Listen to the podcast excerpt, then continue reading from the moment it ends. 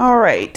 So, session one last night, very late, was the long story of Jesus through all of Scripture.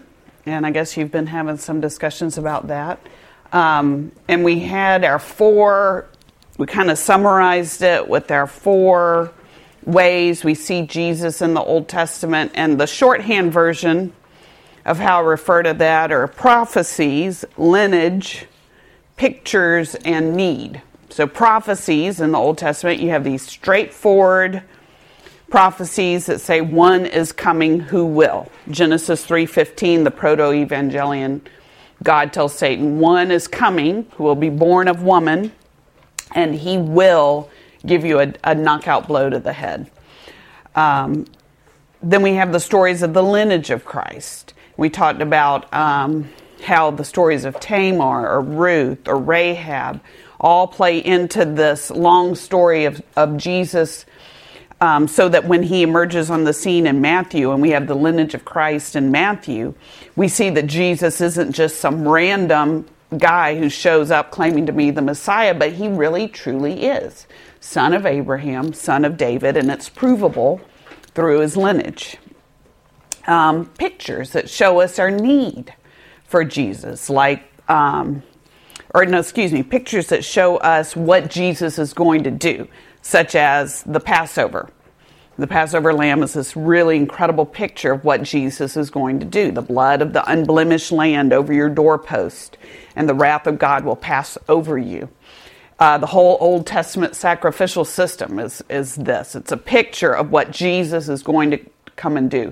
But books like Hosea, the story of Hosea and Gomer, the story of Ruth and Boaz are also these pictures of what Jesus is going to come to do. But then we have the fourth category, which is going to be helpful to us in our next session. And a lot of the stories just show us our need for a Savior. Israel couldn't save themselves. We can't either. Israel couldn't keep themselves righteous. They couldn't make themselves righteous, and they couldn't keep themselves righteous. And we're in the same boat. We can't make ourselves righteous and we can't keep ourselves righteous. We need King Jesus, right? All right, so that was session one. That's our, our little short summary of what we talked about last night.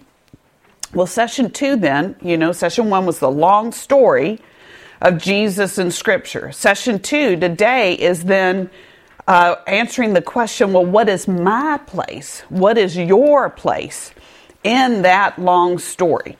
Okay? So, if Jesus is the lens through which we read the Old Testament, we want to look at some of the noble, inspiring stories of women in Scripture. Uh, the ones that tend to resolve well, the ones that we tend to lift up when we're talking about womanhood, when we're trying to find our place in the long story of Scripture.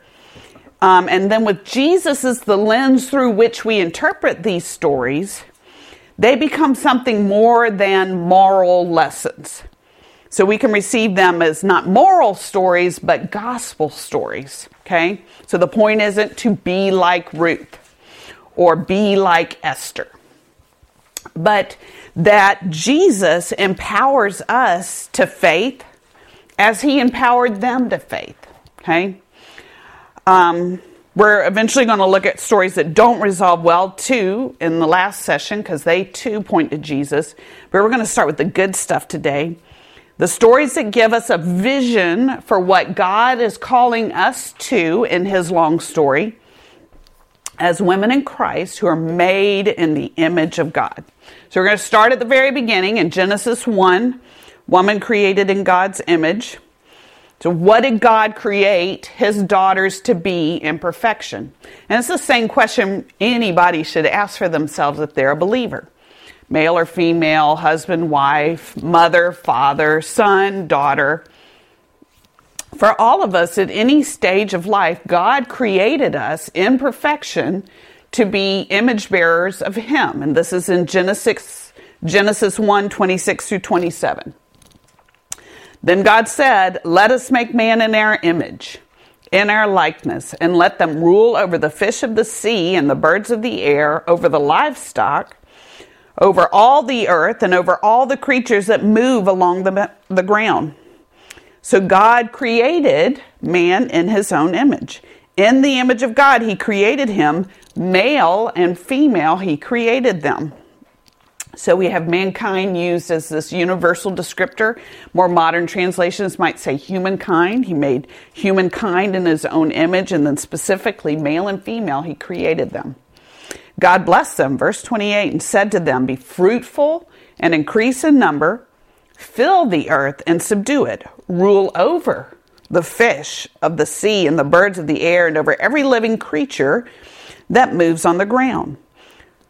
So both man and woman were created in God's own image, and both man and woman were sent out out into the world to replicate his image. We in our bodies create new image bearers. We replicate um, even just by the, the simple act of, of bearing, bearing new life new image bearers. Really amazing thing to think that in our wombs we can incubate new image bearers of God.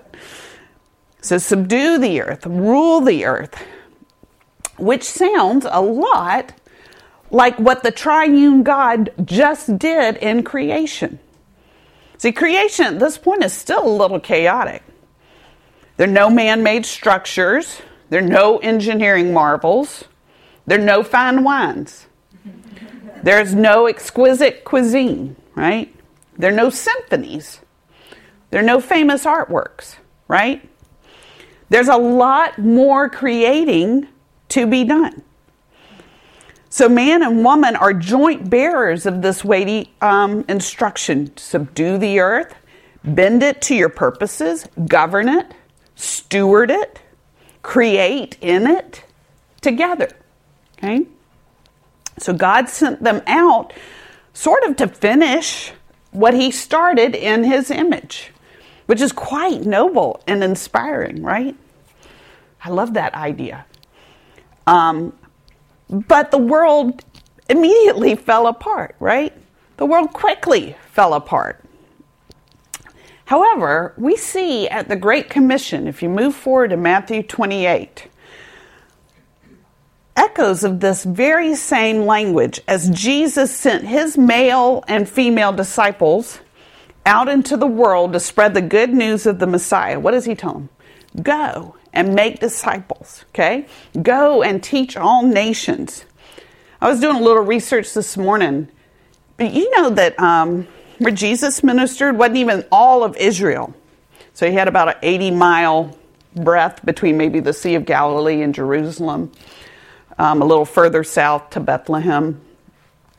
So, like 80 miles, which isn't even all of Israel. And Israel itself is only like 2% of the Middle East. So, I didn't quite get through all the math to figure out what percent of um, continental land, so we won't take into account oceans because there are no people in oceans. But really, you get down and, and Jesus' ministry is in less than 1% of, of, of the regions of the world at that time that were populated. Really fascinating to think. And so then he goes, he's going to heaven. What does he tell him? Go. Go and do this thing that you've been seeing me do in this tiny little area.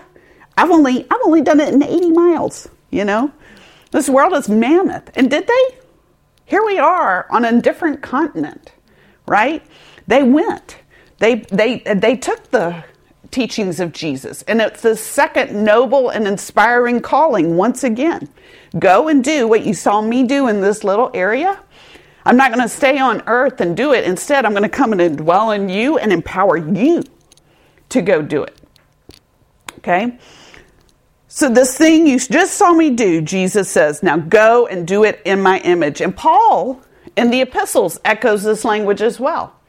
In Romans 8, he tells us um, that we were predestined to be conformed to the image of Christ. The things that we saw Christ do, we go do. And, it was our destiny before time began. Um, in Ephesians 5, he uses this language too. We'll talk about a little bit more later. Okay? So um, we are predestined to be conformed to the image of Christ. We have first the creation mandate in Genesis 1 redignified, reimagined through the Great Commission as Jesus um, sent his disciples out to go do it again. Um, then in Genesis 2, we zoom in on the creation of woman. And we get particular insight on woman created in the image of God in Genesis 2:18. The Lord God said, "It is not good for the man to be alone. I will make a helper suitable for him." All right, the Hebrew term for helper is azer, and it's really worth some study. Has anybody ever done a study of azer? The Hebrew word azer? Ah, a little bit? You're ripe. Good. All right, we're going to do it. Um, I first started um, studying this um, English word help, Hebrew word azer, around the time the book and the movie The Help came out. Have any of you seen or read that? I found that um, watching the movie really um, well articulated my dissonance with this term help. Okay, because where I grew up, I, I, I found the movie very um, grievous. I lamented after it because I grew up in an area where that was the history of how um, race is related, and help was used as a rather dehumanizing, undignified term. Um, I don't want to be the help. I'm not, you know, it's not used in a way that reflects a woman's um, worthiness in the image of God, right? Often.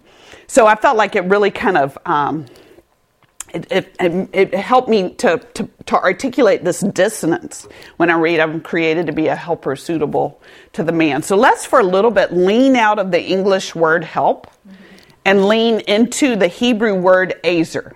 Okay? Um, the Hebrew word azer means to nourish, sustain, or strengthen. And the interesting thing is that it is most often used in the Old Testament of God Himself. So it's used 21 times in the Old Testament, twice of the woman, um, a few times just kind of generically, not really referring to a specific person. 16 times in the Old Testament, God Himself is called our Azer, our help, our helper. In the New Testament, the Holy Spirit is called our helper, or our comforter, or our counselor, depending on what translation of the Bible you read. These are all translations of the Greek word paraclete, or one who comes alongside in aid. Okay, so God is our help. The Holy Spirit is our helper. And this is, I hope you'll start to feel the perspective coming in. Oh, this is a little different than what it may at first seem in English. Okay? God nourishes, sustains, and strengthens. The Holy Spirit comes alongside of us in aid. So this frees me from being constrained by the lack of nobility seeming in the English word help can lean into the Hebrew word azer, because um, I want to be an azer in the image of the one true azer, and this is what it means to be created in his image, okay? So let's look at some of the verses that describe God as azer in the Old Testament. First one, Deuteronomy 33 29. Blessed are you, O Israel. Who is like you? A people saved by the Lord. He is your shield and helper, your shield and azer, and your glorious sword. Your enemies will cower before you, and you will trample down their high places. Psalms 10:14. But you do see, for you note mischief and vexation, that you may take it into your hands. To you, the helpless commits himself. You have been the azer, the helper of the fatherless. Psalm 33 20. Our soul waits for the Lord. He is our azer and our shield. Psalm 70, verse 5. But I am poor and needy. Hasten to me, O God. You are my azer and my deliverer. O Lord, do not delay. Psalm 72. For he delivers the needy when he calls, the poor, poor and him who has no azer. He has pity on the weak and the needy and saves the lives of the needy. Psalms 86, 7, 17, excuse me. Show me a sign of your favor, that those who hate me may see and be put to shame, because you, Lord, have azered me and comforted me. So, what is God's example on this issue of azer, help? Because we are created as azers in the image of the one true azer. God our help, God our azer defends. He's not the one attacking, he's the one defending. God our help, God our azer, sees the oppressed and cares for the oppressed. He's not indifferent, he's not unconcerned. He doesn't see and turn away. God our help, God our azer supports and shields and protects. He doesn't abandon. God our help, God our azer delivers from distress. So he engages us in our real needs. God our help, God our azer comforts. He doesn't avoid our emotional needs. And you, we talked yesterday that some of us have had fathers who couldn't handle our emotions, right? You don't feel free to go to them for comfort in your time of need. Well, that's not how God is. God our Father, God our azer comforts us. He sees our needs and He doesn't abandon us in them. Okay? So, God Himself is our example of what it means to be an azer suitable to the needs of our male counterparts. We are His image bearers. Um, and it gives us this high and worthy, this noble calling in His long story of Scripture. It's help. Help is not a bad translation, but it's help in the strongest sense of the word, not the weakest. But we only have two chapters of Azer imperfection and virtually no example of woman living this out before the fall. Okay? So, what do we do with that? Well, if you know what God intended in perfection, you can then recognize it when you see it in redemption. Okay? In the lives of fallen humanity being redeemed by Christ. In the lives of fallen humanity acting in faith in their belief in the coming Messiah. So the story of Jesus through Scripture aids us in recognizing Azer, image bearing help, when we see it, and then it helps us interpret it not as work salvation. You don't be an Azer to earn your place, but as redemption through Christ playing out in these women's real stories. Okay? So, based on that definition of Azer, I'm, I'm interested in feedback. What stories from Scripture start to come to mind? Any characters in Scripture or stories that sound like that to you?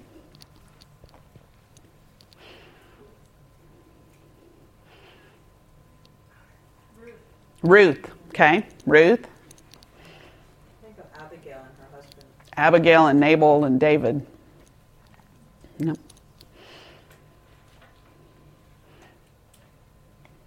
Any others? There are a lot to come.